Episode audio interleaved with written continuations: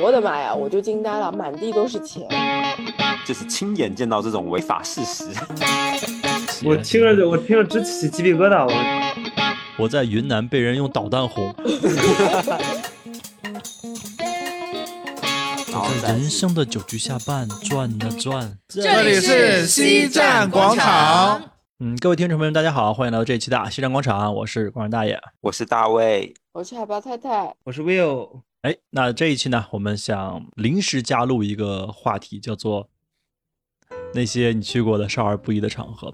为什么会说到这个呢？就是正好我最近不是有了宝宝嘛，然后这段时间呢，一直是梦中惊醒，梦中哭醒，然后我妈就在念叨说：“哎呀，别是什么不干净的东西啊，在家里什么的。”然后就说就差我最近赶快去庙里面去拜拜。然后我今天早上就去了一趟。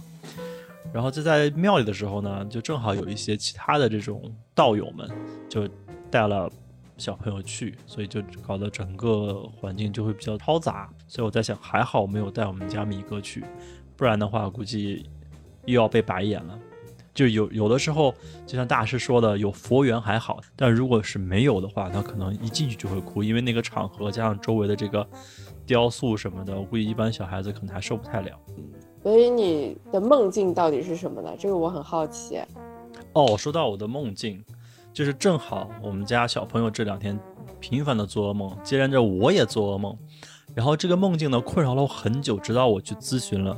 我的一个大师朋友，他给我一语点化，搞得我最近就是释然了很多。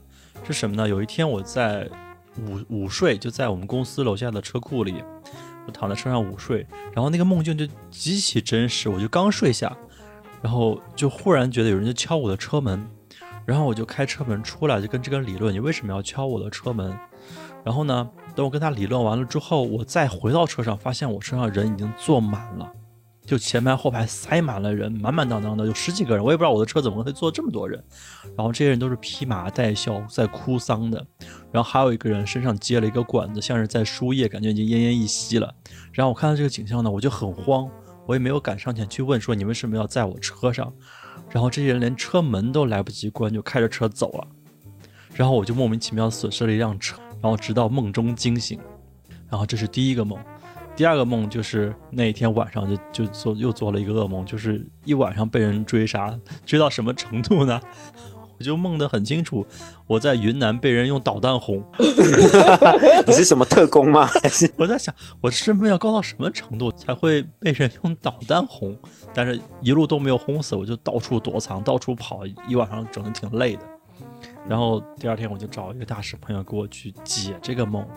然后呢，我也不知道他是在安慰我，还是真的如呃如他所说啊。然后他就说，第一个梦呢，他就预示着你最近的这个厄运会很快离你而去，就是包括车上的一这这个景象，它其实都是预示的一些不好的东西。这是第一个，我说，哎，虽然我觉得他挺像一个安慰的，但是我觉得逻辑说得通。然后第二个梦呢，哎，我看一下他的短信是怎么说的，嗯，他这么跟我说，他说。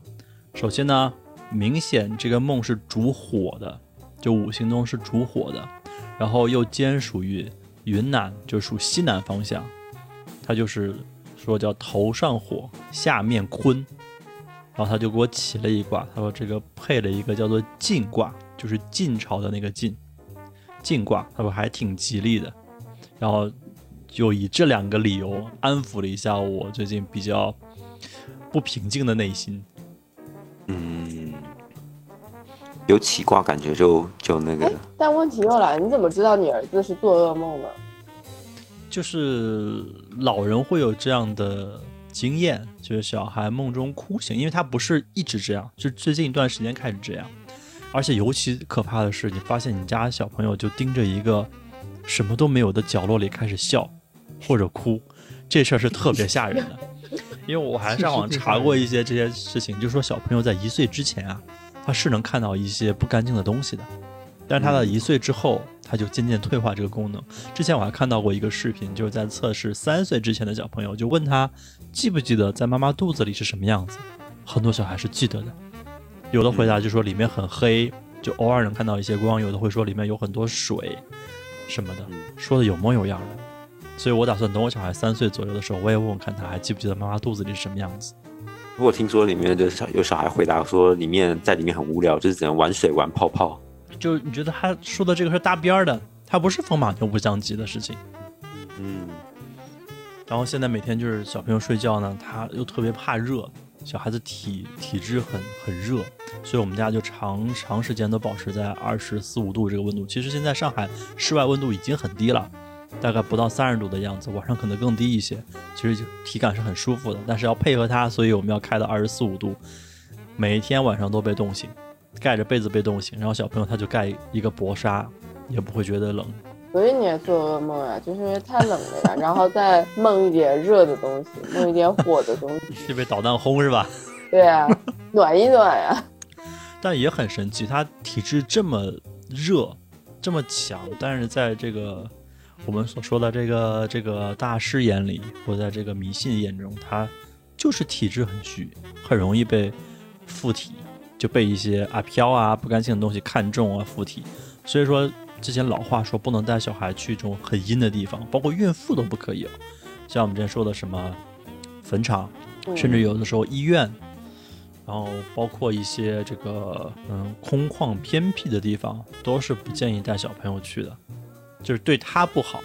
我之前不是讲那个灵异故事的时候，就有还有小孩就被带走了嘛，一波带走。宁可信其有，对，宁可信其有，宁可死马当活马医。所以我就在今天去礼佛回来的路上，我就在想，其实生活中还是有蛮多地方它是不适合小孩去的。有的时候是对小孩不好，有的时候是因为小孩的存在对周围人不好。我我只遇遇到过比较多那种十八禁的场合，这应该也是对小孩不好的定义吧？哦，这个其实对成年人也不是很好，对法律都不好。我跟你说，你真的要当着呃海豹太太的面讲吗？你想清楚了吗？这海豹太太也想听啊。就那时候是我，我那时候刚毕业出来工作，然后我那时候一开始还当就是那种土木工程师嘛。你知道，在工地打交道，大部分都是你要跟工人打交道啊，你要跟包商啊什么，大部分大部分都是比较直来直往、比较直接的人。然后那时候我们的公司公司那时候要尾牙嘛，然后那时候我就一直听听同事在讲说，哦，尾牙很精彩，你一定要去，你一定要去。我想不就尾牙吃个饭嘛，而且还是在那种乡下地方，用大棚搭起来，然后所有人就在那边直接就是有人来煮，然后就直接现现场搭个棚子就直接吃的那种。嗯，然后吃吃，然后路边也有那种临时搭的舞台，有人在上面上面唱唱跳跳嘛。然后想哦，找人来唱唱跳跳也很正常啊。然后后来好像过了九点吧，然后说可能打好招呼了，就是跟派出所打，派出所不会过来。然后这时候唱唱跳跳的人呢，突然画风一变，开始一件一件开始往外丢了。然后我本来哦，就就因为那现场大概也有大概三十三十桌吧，也不少，然后就远远的看就好了嘛。然后这时候，唱唱跳跳的就突然开始越来越小，越来越小，开始下下桌了，下下来下来就是群走入群众当中，嗯，然后这时候我同我同事每个就很激动，然后还会说什么，就是就会开始什么塞小费啊，然后塞完小费之后就就会什么拥抱一下啊这种的，然后那时候对我来说还蛮震撼的吧，就是因为第一次在相就是亲眼见到这种违法事实，违法吗？其实是其实是不能的，就是这这其实是违法的。哪里违法啦？你们台湾的法律道德标准这么高吗？啊，是的，他只是表演，为什么违法？就是因为都身上都没衣服了呀。这什么都没有吗？对啊，什么都没有。你看，你看，我说吧，你要想清楚，你要不要讲？哇，上面是全都没有的，就可能有有下面有刚刚的尾，它全部都没了，好不好看的？完了完了，他还在在意好不好看的问题。我我不知道，那时候我就低头吃菜。我不信。对啊，那时候我就表表现很羞涩嘛，因为大学生初入职场，然后然后那个同事还说别吃菜，快起来看呐，快起来，一年才一次。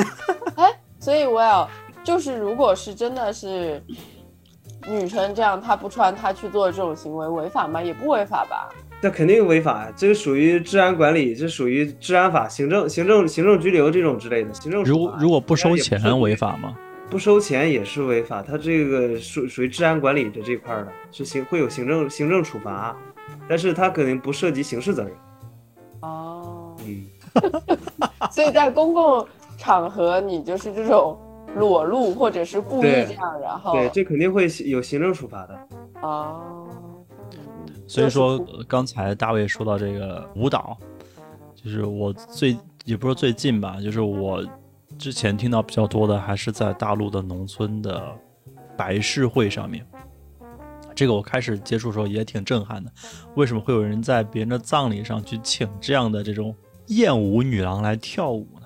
然后刚才我查了一下，这事儿还真的是从台湾传过来的。对不起嘞，对不起嘞。然后说台湾这个也是和当地那个黑社会啊、竹联帮啊什么的是有关系的。然后呢，开始我是看了一篇文章，也是一个当事人，一个小伙子写的。他从小，也不知道从小吧，因为他可能比较年轻。这个事情大概在二十年前传到大陆来，就从从东部沿海一直一直到中原内陆，现在都有。他就回忆他小的时候去参加别人的葬礼，最期待看到的就是这个趴。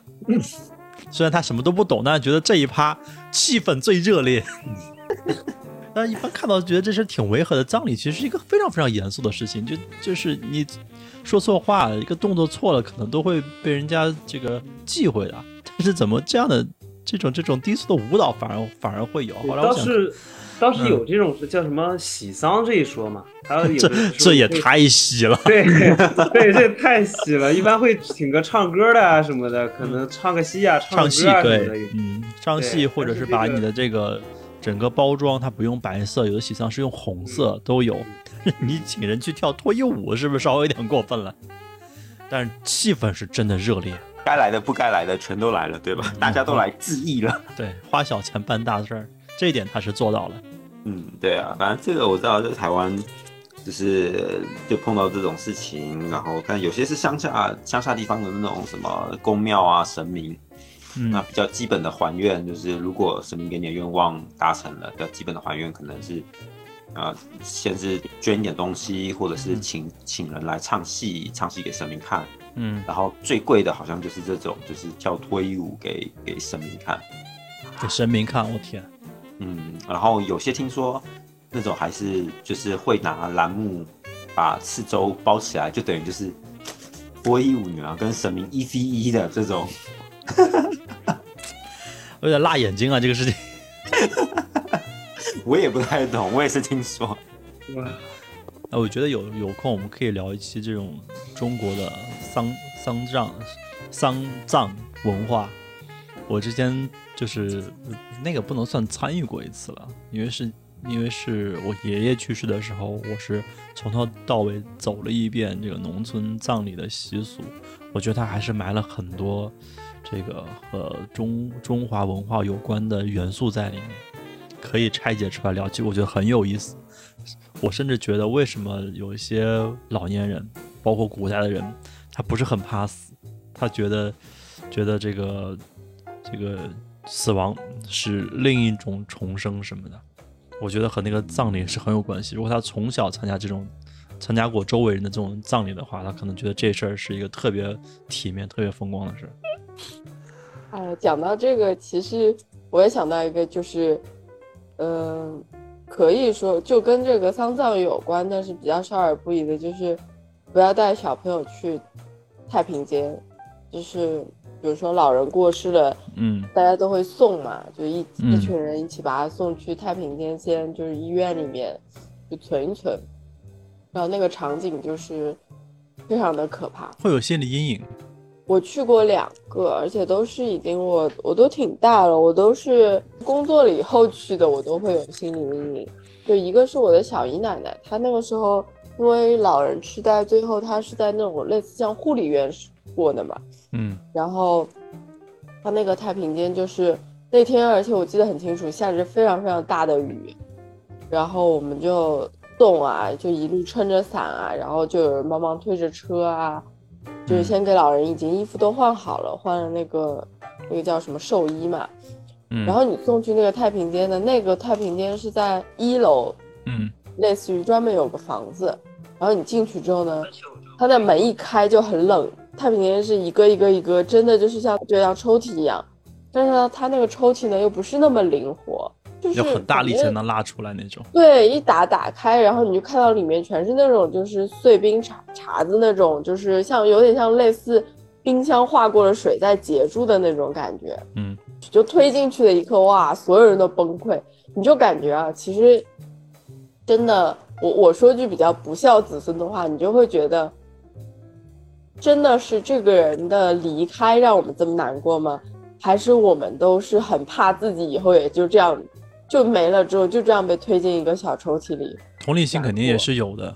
对，就这个还有就是场面和仪式也是很震撼对的。，当天的那个晚上的那个环境，那个下大雨、打雷，然后嗯这么多人一起呜呜呜的哭，嗯哭了，然后就气氛拉满对，气氛拉满，所以就觉得那是第一次，就是心理阴影。第二次就是，就我奶奶过世的时候，就医院里的太平间，它就是在同幢楼里，然后送到楼下，然后那个时候我进去呢，我的妈呀，我就惊呆了，满地都是钱，我也不知道这是为什么。是真钞啊，还是纸真？钞真钞，哦就是有硬币二十的、十块的、一百的，就是满地全是钱。这是个什么习俗啊？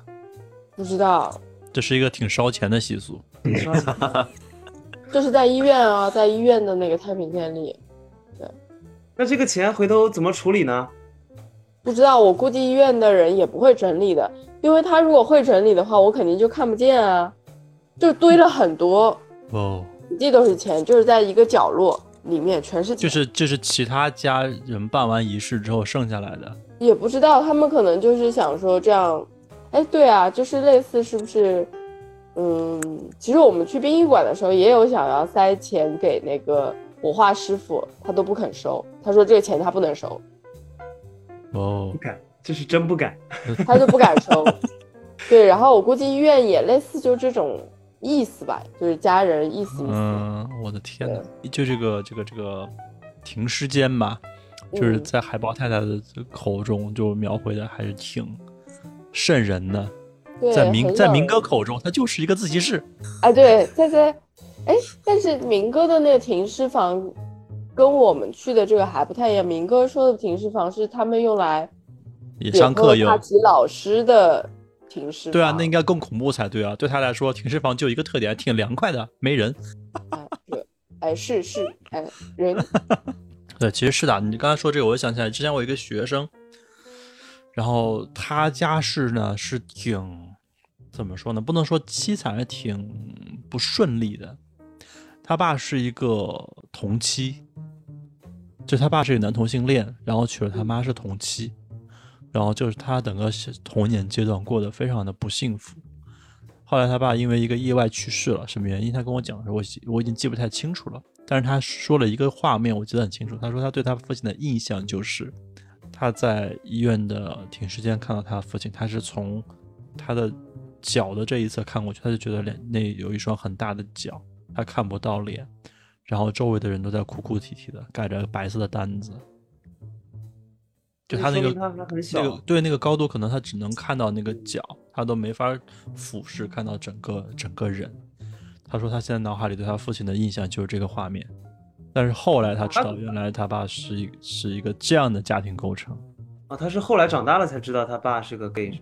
对，我们来聊点开心的、少儿不宜的吧，越聊越蹭人了。好，聊点开心的。红市上也有少儿不宜的，你知道吗？有什么少儿不宜的？闹洞房呗，一个是闹洞房，还有一个就是我表叔他们结婚的时候，他们会像做游戏一样，给新郎新娘分别准备不同的小点心。我就记得新郎的点心是类似像那种餐巾那种，就是那种餐巾叠成像一个 bra 的形状，然后里面嗯有两个小馒头，小馒头上面会有两个红枣。这么无聊啊？对，然后当时我表叔拿出来的时候，他还说呀，这会痛的呀。然后我就听到了，然后想，嗯，就那个时候我我大概十岁以内吧，估计。然后给那个表婶准备的是一个生鸡蛋，类似，反正就这种东西，就新郎新娘会有不同的这种小点心。嗯，我很多很多这种有暗示的小暗示的这种小点心。对，我觉得婚婚礼我红事上肯定最是少儿不宜的，否则不可能我的印象对一个婚礼的印象这么深刻。要不然就是我表示说，耶，这小朋友怎么在这里？快把他带走，带走！估计好像还说了这么一句话，然后我就被带走了。就小小朋朋友在现场最大的机会就是新郎这边要多出很多血，看到小朋友就要塞红包。一三年国庆节的时候，我连续当了两次伴郎，口袋里装的满满当当的这种红包，哪边是大的，就内口袋是大的，外口袋是小的，看到什么人发什么包，我的天，小孩最可怕，他要完一轮会再来一轮的。大人多少还顾忌点面子，小孩子不会的。Will 是不是突然突然对这个失去了信心？没有，我我也是做了，我是做了四次伴郎吧，反正我的伴郎经验做伴郎都不能超过三次，否则就会六次吧，六次六次六次，你肯定是次八次记错了，八次，吉利一点。你肯定是记错了。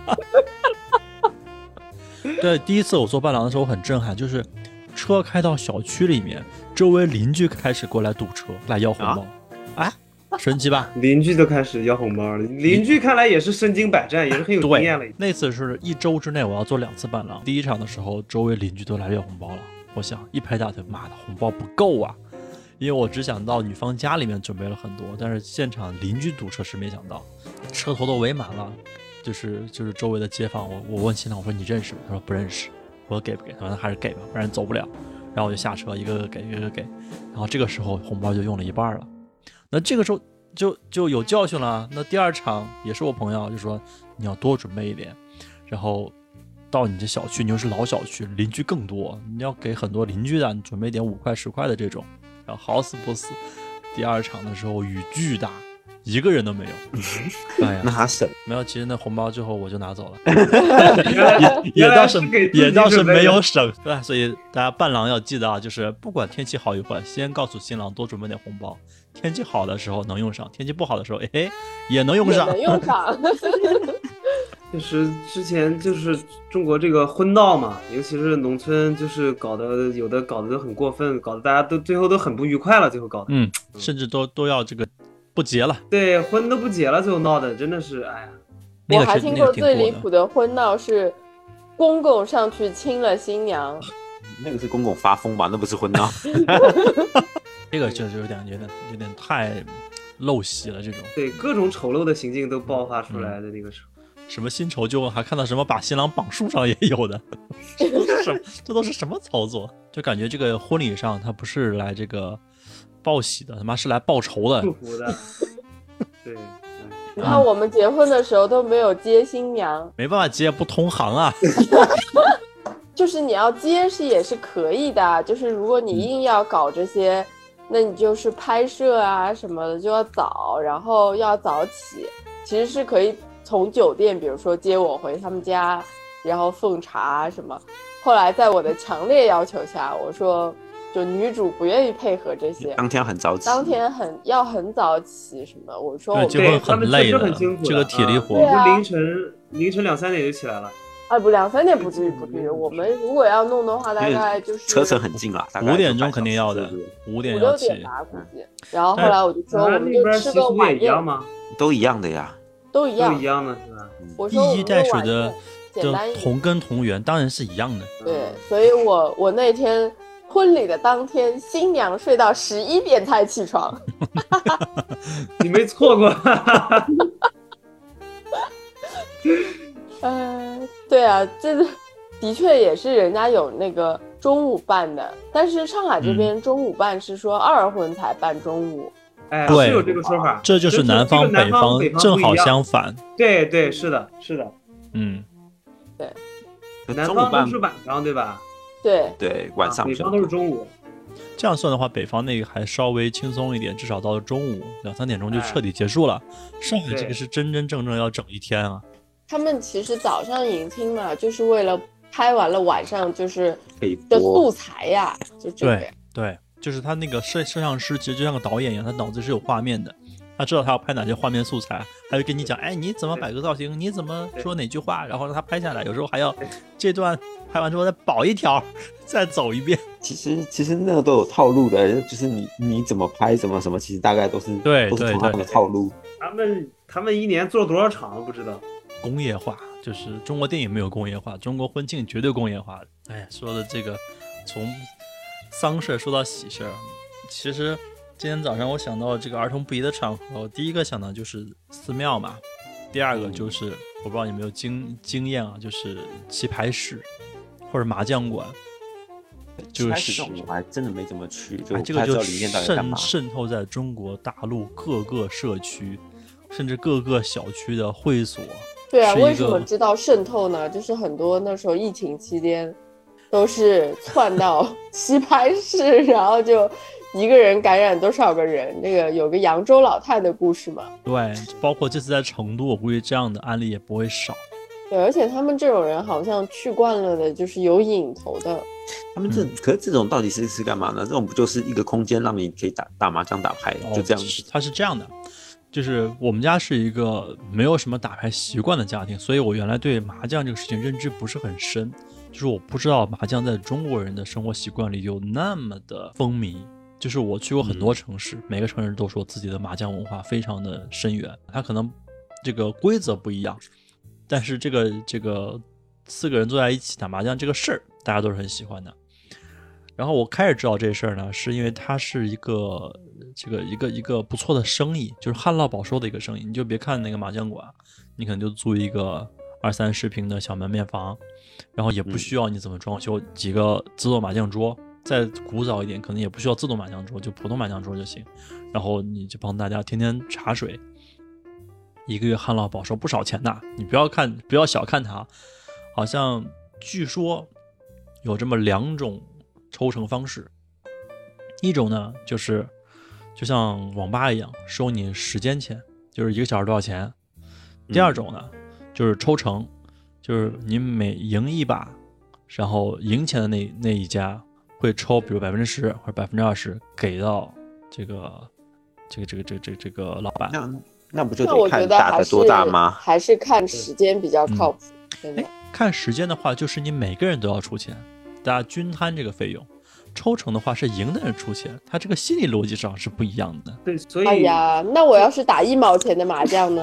对啊，他他所以他刚才 David 就说嘛，你嗯这种打大的话呢就会非常挣钱的。他们对有的打，现在现在大家都有钱，其实很多玩的都挺大的。但其实麻将馆，就是我们说那种小社区的麻将馆，它不会打得特别大，是那种嗯稍微上了年纪一点的人居多，也有年轻人，但是居多。你哎，你们有没有看那个前段时间那个电视剧叫《新居》，海清冯绍峰演的，冯绍峰在里面就经常去一个麻将馆，就是很多就类似这种，就就几张桌子就够。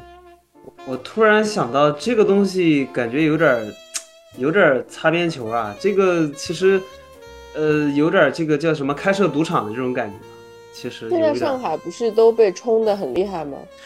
嗯，对这个，我觉得大家就是嗯睁一只眼闭一只眼事情，就是大部分人如果打的是一两块、三五块的这种，你把它定义赌博，他可能一下午都赢不了二十块钱，就可能还没彩票费钱，就可能我觉得也就懒得去抓它，就像是一个这个业余活动一样，而且里边的人都是六七十岁、七八十岁的，你敢抓谁？对吧？嗯，就就跟你拼命啊。这一般打的比较小，而且里边那个环境啊，就是从物理环境到精神环境都非常非常的差，至少我见到过的非常非常的差，因为它的这个生存环境就就决定了它是这样的。新小区不大会有，因为人都比较年轻，然后设施比较新，不大会有这种，基本都在老小区的这种周边。就什么样的好一点的话，它会有隔间给你隔开来，一桌一桌，甚至还有的有包房。但这个是非常好的了，一般就是一进去就像一个食堂一样，只不过食堂摆的是长条桌，它是方桌，然后有人打，有人看，哎，就跟街机厅很像，有人打，有人看。然后呢，就是夏天还不明显，冬天去那种感觉巨明显，尤其在北方，那个厚厚的棉布门帘，你一撩开，你会被里边一股熏死！对又臭又热的热浪给你拱出来的。为什么冬天又臭又热呢？就是暖气吗？还是对，有暖气，北方有暖气，南方也会开空调，然后人又多，它也不透气，有的还没啊没有窗，臭是一定臭地铁的味道啊！不不，还有人地铁比它香，地铁比它香太多了吸。烟对吧？它那个就已经不是吸烟了，就是怎么说呢？就是烟雾缭绕。你看，我就是说他这个，你看开设赌场罪，实施聚众赌博，以盈利为目的，聚众赌博或者以赌博为业的，这个东西其实它也不分你大金额大小的，嗯。我觉得这个东西其实还是，就你想抓一定可以抓，但是你想罚你罚不到多少钱，就怎么说性价比不高，对是，就浪费我们就是这个这个司法资源，这个司法资源。然后我接着说啊，它里面的这种情况，就你会看到一些就是打了一天麻将，就整个人已经有点面部呆滞、眼神呆滞的人，就就就像一个行尸走肉一样，一群人。然后有的就穿一个这种嗯棉毛衫或者是毛线衣，然后外面披一个很厚的外套。你感觉他那个动作已经持续很久了，因为当时还没有手机，大家就很专注在打那个麻将。旁边会有一个保温杯或者一个茶杯，里边那个茶已经满是茶垢。旁边的椅子上可能还有一个小纸杯，纸杯里是什么呢？有烟头，烟头，有痰，啊，还有还有一些就是剩的那种茶叶沫什么的都有这。种这种环境有什么好让人开心的呢？我真不懂。不让人开心啊。但是怎么办呢？有很多老年人还肩负着带小孩的责任啊，那就孩子跟着一起去啊。啊，这真的是从小熏陶啊！从小熏陶绝对熏我没有从小带去，因为我我们家不太会有人打麻将，但是小区门口你经常会看到嘛，有朋友在里面，有同学在里面啊。嗯，然后就是怎么说呢？如果地狱有样子的话，也就是那个样子，一群行尸走肉在一个烟雾缭绕、空气很差的地方，嗯又又阴暗，大概就是地狱的样子吧。这只是物理层面啊，地上全都是烟头，就二手烟就不提了，就是那你就就就就没有新鲜空气，全都是二手烟。还有还有一些喝啤酒的，什么就是那种臭味、烟味，哎呀，再加上被那个暖气这么一蒸，那这是物理层面，精神层面的，就打麻将没有几个人是不说脏话的。就是看他那个拿拿一个牌要自摸，哎呀，这样一摸，一句脏话一出口，啪，牌一拍，嗯哎呀，感觉就像是什么，就像千年老宿便拉出来了一样，好可怕。然后是充斥着此起彼伏的这样的声音，还有的这个一个字幕啊，一摸啪一翻，发现自己摸错了，那还要再多骂一句。哎、可是我不懂，就是比如说现在那种什么上网那种什么 QQ 麻将啊，什么那种、嗯这么多，你自己手机上玩玩，那不是开心很多吗？反正哦，你要相信，有很多人是不会用手机的，啊，不会，他是要接受线下社交的。了解。只有气氛完全不一样，完全你面对面打跟在网上打气氛完全不一样，感觉完全不一样。对，然后小朋友在这种环境啊，他浸润的能有多快呢？我举一个我同学的例子，他小朋友之前要去幼儿园，他旁边有两家可以选，因为是是比较早年，他可以自己选，一家公立，一家私立。公立就是我们说的这种菜小，但是它不是小学，是幼儿园。嗯，私立就会贵一点，可能一个月要要两三千，公立可能就要两三百，那大概有十年前了。嗯然后他就抱着试一试的态度，像幼儿园嘛能怎么样，就把小孩送到了公立幼儿园去。小孩第一周回来就学会了，当然这句可能后期我会逼掉。大爷，你的发音太标准了。然后他就想，算了算了，这个 不碰运气了，不赌了，赶快送隔壁私立。这还是在幼儿园，在都是小朋友的情况下，在还有老师看管的情况下，小孩学脏话只要一周。我现在突然理解为什么那时候，就比如说跟海豹太太聊到聊到小孩啊什么，然后那讲讲到说送公立，然后就觉得嗯，就是我在台湾的时候我也去读过公立啊什么，然后我也、嗯我也觉得也没什么呀，然后海豹太太就跟我说什么菜小多可怕多可怕，千万不能。现在你讲之后才大概才理解了。公立呢，它也有好有差，好的公立它是非常好的，可能会比好的私立还要好，但这种数量有限，进去的概率就就要看运气了，真的要看运气。哎，大卫，你前面是不是还说了一个什么场合是不太不太适合青少年的，少儿不宜的？游戏房吗？但是游戏房就是给小朋友开的呀。因为你就那种街机房吧，街机房我觉得大家大家都没有什么共鸣了。对啊，结界房大概是我们这种八零九零后才有的童对啊年记忆，那个东西，那个东西真的就堪比棋牌室。嗯，看绝对堪比棋牌，就大陆的这个街机房，在九十年代初的时候就是这样，厚厚的门帘开出来一股热浪，那它可能烟味没有那么重啊，因为小孩对抽烟还是没有那么大瘾的。但是还有另外一个这个潜在危险，就是你可能会被高年级的同学去去勒索，勒索，这样叫凹分，就就就要钱，不给呢就一顿打。他不会说问你要钱，他会说你这个游戏币有没有多的？你如果说有，他就直接问你要。他甚至有的时候不问你，直接从你兜里掏。你就打着打游戏，忽然间口袋里有一只手，或者还有一些比较刚猛一点的这个小朋友上来，比如说买了二十个游戏币，啪，全部拍在这个这个游戏的这个这个台上台面上，然后就没了。然后就没了，人家过来拿就就走了，话都不会跟你多讲的。说到这个这个校园霸凌，就尤其是就是要钱的这种行为，好像也是一个挺有时代年代感的事情。现在好像不大有，的吧？对，现在就说你要钱，我我微信钱包没钱，支付宝出去的余额也，对对对，手上没借钱吧？也确实是没有现金，也确实是客观上也是有障碍。对，你就感觉这个这个画面就非常的违和，就没有那种就是当呃浩南哥当当山鸡的这种感觉，就啪抓住一个人脖领子。有没有钱交保交保护费了？你掏出钱给你，现在交保护费了，给你扫个二维码，你就感觉你不是一个老大去收保护费，你是一个服务员，跟他扫支付宝，然后叮，支付宝到账三块，好像很很没面子。哎呀，确实不一样。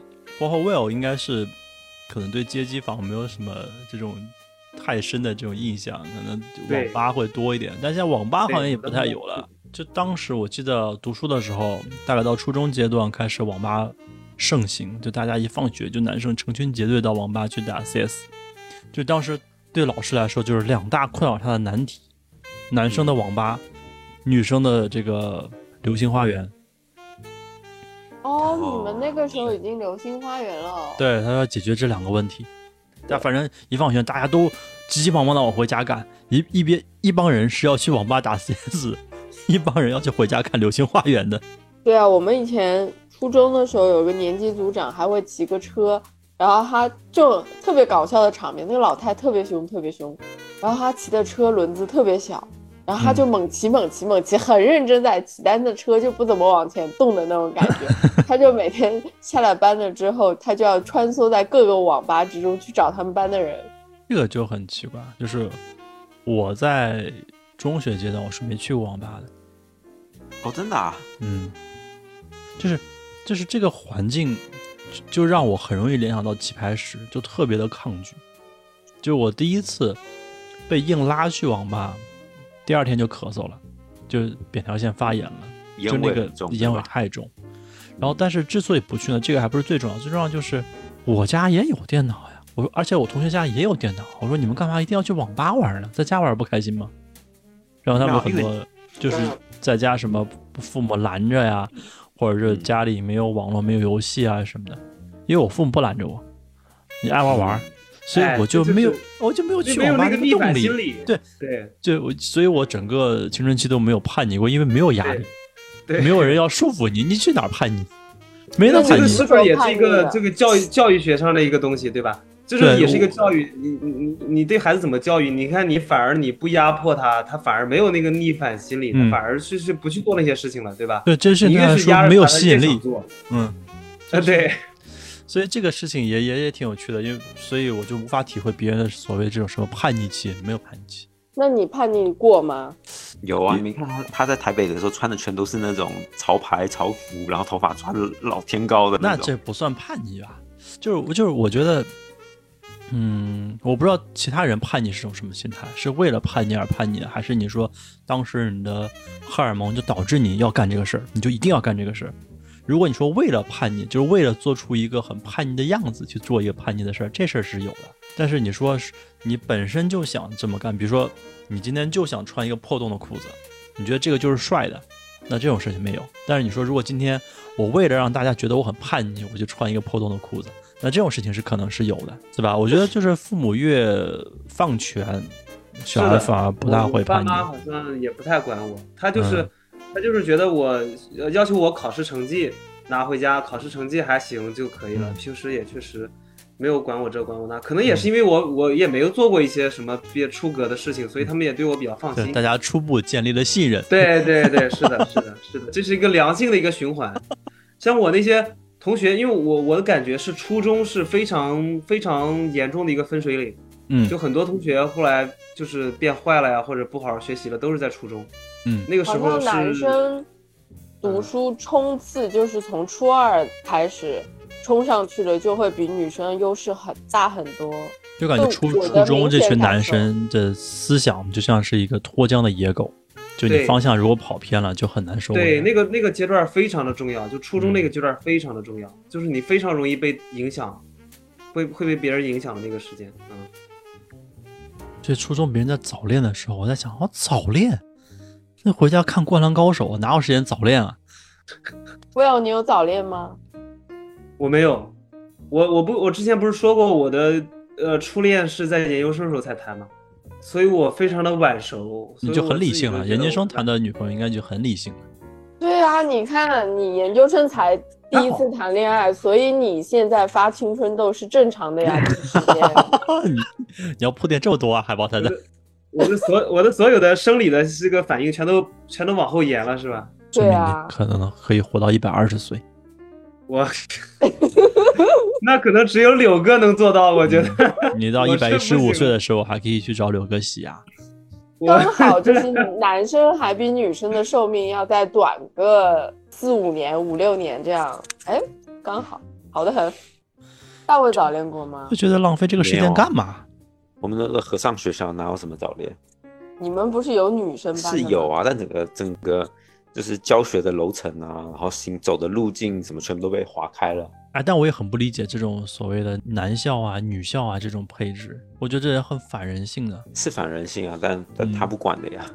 就学校就是要成绩啊，嗯，这就太太反人性，就无法理解。啊包括他们认为这种把性把男生和女生分开，他们认为会对于学生的学习会有帮助，是吧？就是他们没有别的心思了，是吧？就是我们刚才说的那个逆反心理啊，对吧？对，那你越给他关在一起，他可能越越把心思放在那个上面，他就越想出去，嗯，这个越翻越这个禁锢，对吧？嗯，吓死我了！我以为你说是他是越是越是在男生里面找呢。他要翻越性别，他不能他不能翻越学校的制度，他就只能翻越性别了。对啊，我记得那时候那时候就男生就是只能在一二三楼嘛，然后女生是四五楼，男生是不被允许上去的。然后同时就那上去那个楼层全都是女生，你只要一个男生上去就很怪。但是有的时候就比如说老师会有一些作业啊，或者是嗯东西会请男生帮忙直接拿到他等一下要教的那个课程嘛。然后这时候那个男生他，比如说他一上去，然后帮老师把东西放好，然后回到这边，然后班上所有男生都会围着他说上面有什么，上面有什么，你上去看到了什么？上面的世界是什么样的？这就是故意人为造成了一种这种神秘感，对稀缺感，就感觉见到女生回来是可以炫耀的。你们是生活在什么地方啊？真的是，你现在回想，你会觉得就挺挺不人道的了。嗯但是好处就是，他就他就是保证给给家长，就是我就给你很好成绩，很好升学率，然后学生在我这边不会出事，不会变坏，就这样。大卫刚刚是不是还还提了 KTV？对啊，KTV 我觉得可以，我觉得你可以多多说一说。这有什么可以值得炫耀的吗？哎，那你没有啊？你有吗？我也有啊，我也去过啊，我也不是没去过啊。好，那大卫说完你说。我不说，我不懂。就那时候那时候小时候，就比如说像像我家在台中嘛，然后台台湾台中那时候台中很有名，那时候被其他外县市知道，就是因为它有一个超级气派的那种夜总会会所，金钱豹，嗯对，叫金钱豹，就是大陆吃自助餐的那个金钱豹。嗯，它台湾的本业是一个超气派的那种夜总会会所，然后号称什么小姐都都很高级啊等等。然后小时候都会都会被讲什么啊，那边是黑黑的黑社会开的啊，然后那边都是什么什么不法商人跟跟政治人物在谈那种什么地下权钱交易的地方啊，都很黑暗啊，怎么样怎么样，然后家长都这样讲嘛。然后后来，嗯后来来大陆工作之后，然后我就记得有一天晚上就就是就说要招待厂商，然后要去 KTV，然后然后我心里就说啊，那不是地下权钱交易 不法的地方吗？嗯然后这时候，这时候我就记得就是有一个我还蛮尊敬的老师吧，他大概也七十岁了，然后他就拍拍我的肩膀说：“男孩子。”就是书要读，然后技术要有，但是那个负面的东西你也要懂。然后说来来来，老师今天带你去。我记得那时候到到 KTV 就呃就呃还蛮讶异的，就那是一个就是跟正常 KTV 比呢，就是它也是一样唱歌，但是就不一样的地方就是会多了很多人让你选嘛。然后就正常的正常的那些什么流程啊什么我就不讲了，我就记得就后来有讲几个比较特殊的吧。我就记得有有一次，我先讲一个就比较比较搞笑的，就我记得那时候去去镇江，我们工厂在那边嘛，嗯，然后那个线下来就说什么今天什么这个 KTV 还特别准备了一一段什么来来酬宾，然后那时候我还想说哇塞，就是传说中的黑暗服务啊什么这种要出来了吗？结果说那时间到出来了的时候，我本来很期待会是什么很劲劲爆的表演，嗯，结果是有一个女的穿着全套的印度纱丽，然后进来，然后一个男的在旁边吹那种印度舞蹈，然后就在现场跳起了印度舞，你知道吗？然后那时候我就觉得我的妈呀，我来这边花钱看这种印度的吗？然后跳了十分钟，说好说对，然后说什么谢谢老板赏小费什么的。那时候那是我第一次近距离看印度，你们可以去告他。货不对版，虚假销销售。对啊，然后后面嘛，就是有时候就也会被那时候我记得，呃，就有些有些比较夸张，就是比如说像那时候澳洲的经销商过来，然后他他也他也是个华人嘛，然后来了他又指指定要玩要来这种地方玩，而且还要指定有有不同的要好玩的，嗯，然后那时候我们就带他去带他去这种第二场，就吃完饭早早的就去第二场，我记得大概八点多八点多九点我们就去了。然后后来那家店就就说有有比较特别的嘛，我就记得那比较特别的时候，还拿那种小小衣服，因为上面有通常会有一些有些隔窗，你可以看到里面，他们把那挡住的，然后脱了之后就说玩一个叫什么三明治的，就把我们的澳洲客人就是夹在中间扭啊扭啊扭，然后就那客人做了一个贴贴舞。对对对对对，然后那客人就爽翻了，你知道吗？就是整个就完全不是在在场嗯场上谈说什么啊，我这个这个订单怎么样怎么样，就是整个已经眼神迷离，然后衣服也被解，然后被 后面也就也就呃各种成交，反正什么都很顺利。对啊，然后我就记得就比较黑暗的可能就是这种这种的吧，其他的其他的还就是你会觉得说以前听大人讲说什么呃很黑暗、很恐怖啊什么的，然后等你真的出社会去了之后，你会觉得哦，其实就是这个样子而已。你这已经不是少儿不宜，你这法律都不宜了。你说贴贴我吗？来来来，那个魏老师给我们普法一下，这样有有犯了什么法？嗨，这个东西反正也也也逮不完嘛。这个在大陆不也是到处都是嘛？嗯，就像你你跟前面不也提到了，说你之前在工地里边会有这种这种场合会比较多嘛？我有个同学，他也是学土木的，然后也是一直在工地上班，然后他们他天天就跟我说，天天就是他们的呃主要工作就是吃饭、唱歌，然后捏脚啊这些，天天就是这些事儿。嗯，主要工作就是这个。算是一个日常的公关业务，沟通关沟通关系、沟通利益的沟通利益也好，沟通关系也好，它都需要在这样的娱乐场所，它才能够去推进这样的事情。就其实那个场所就是就是，比如说，我会觉得就是你会觉得好像跟白天都不一样，然后所有人都都好像就很像就是很多人口中的日本人，就白天是彬对对对对彬有礼对对、严谨有序，到晚上都不用去娱乐场所，在居酒屋就已经开始 发疯了，就已经开始展露本我了。哎呦，对因为这种场合之前呢，我大概也去过几次，但是我对他印象最深的就是它里面卖假酒，因为可能也是确实就是地产行业，可能就是这种场所的老主顾、对对大客户，应该说。对对，然后但但卖假酒，你不隔天去找他吗？就是喝假酒反应都会很大的呀。是啊，就是我不知道我那些朋友会不会去，因为我就是他们带我去嘛，带我去了之后，又又年轻又胆小，然后也不敢就是像他们说的什么贴贴，我都不敢，就在里面跟人家喝酒。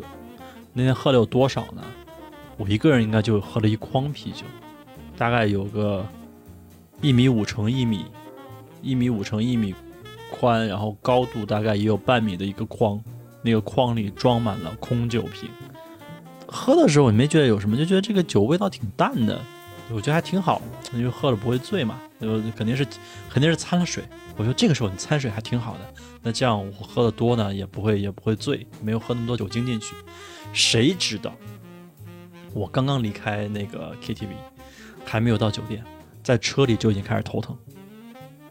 然后因为第二天我们要开大会，所以前一天出差到广东。然后才跟同事在那边喝酒，就第二天整个开会的时候，人都是一个濒死状态，就领导在会上说了什么，我全都不知道。我就觉得我那个头疼的，就是已经要炸裂了，就跟高原反应一样。然后过程中发生了什么，我就依稀记得。我同事打电话跟我说：“嘿，说人家在门口敲你的门，你为什么不开？”我说：“我说让他走，让他走，不要来找我，让他走。”他说：“钱已经付了。”我说：“让他走，让他走。那时候的广东还是蛮好的，现在都没了，对吧？名不虚哎传呀、”名不虚传，就是怎么说呢？这这边可能就是有点不合规了，就是开车的朋友也都是跟我一样喝了很多酒。虽然他的酒量比我好，但是我相信他那一刻脑袋也是嗡嗡的啊。那这个就是不提倡，不提倡。嗯，所以啊，大家最需要注意的就是 不要喝到假酒，命要紧，命要紧。因为我我记得以前都是 KTV 都是假酒，都会是那种什么 whisky 啊这种，然后我记得以前我们还会，如果真要喝 whisky 就会自己带，然后现场叫就是叫啤酒什么的，啤酒大部分可能都我们同事都先打点好了吧，大部分啤酒很少喝到假的。哎呀，我们就是一帮土炮嘛，山炮，嗯然后去了也都不会喝洋酒，因为喝不惯洋酒。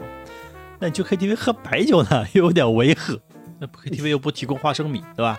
所以想来想去嘛，也只有啤酒。你看我去点杯可乐嘛，可能现场就被人打死，所以就所以就喝啤酒。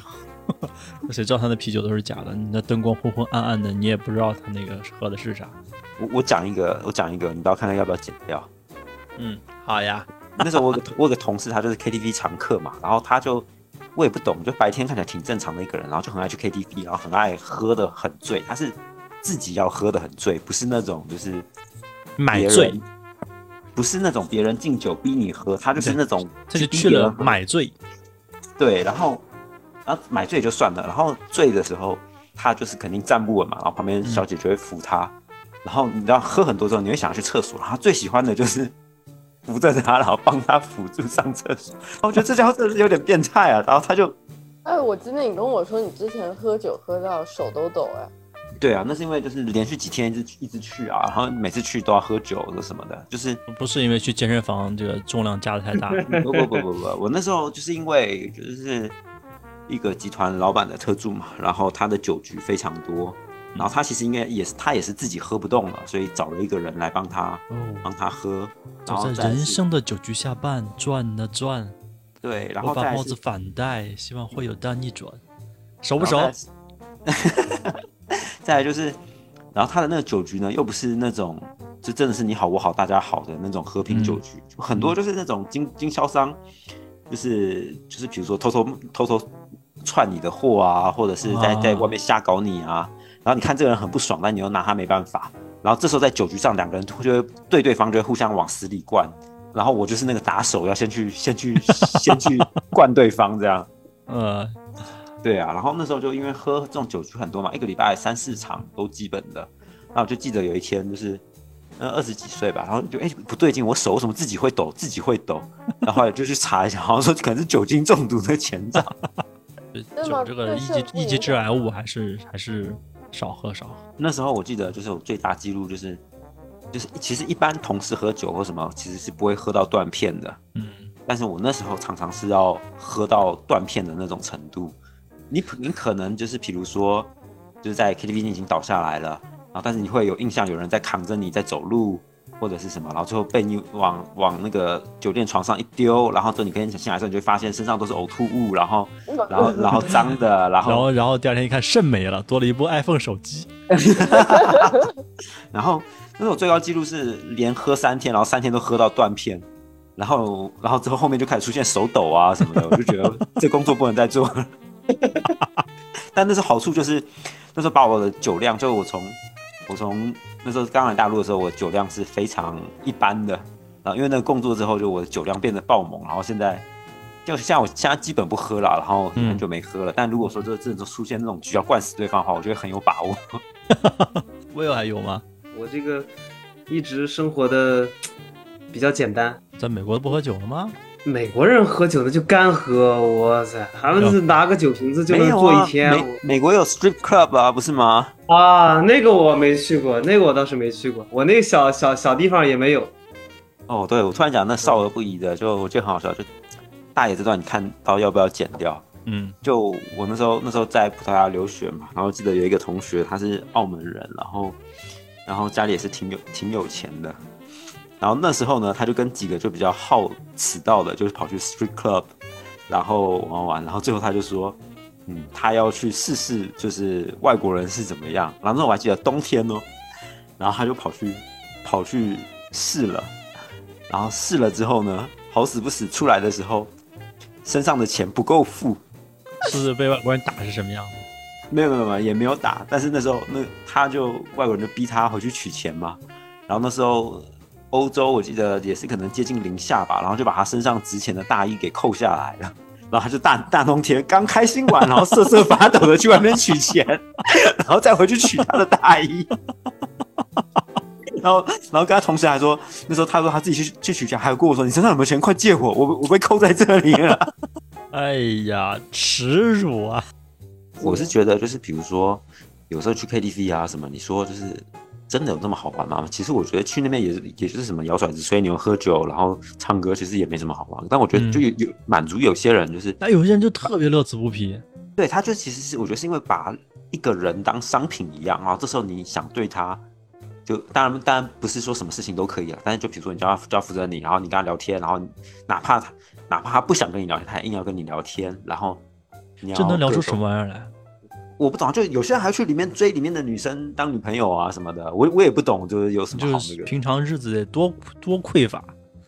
对啊，但是就是他们就是会觉得说，我可能花了花了钱买买你这段时间，然后这段时间就是你就是要听从我的安排，不管是什么，就我要站起来去喝酒，我然后然后我跟你比大小，我就是要逼你喝酒，你就是要喝。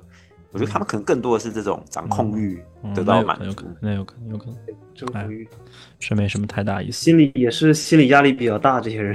之前我还看过，就网上有那种 HIV 患者阳性报复社会的，嗯，就去外面疯狂约炮，约完炮之后，他会寄一个寿衣给人家。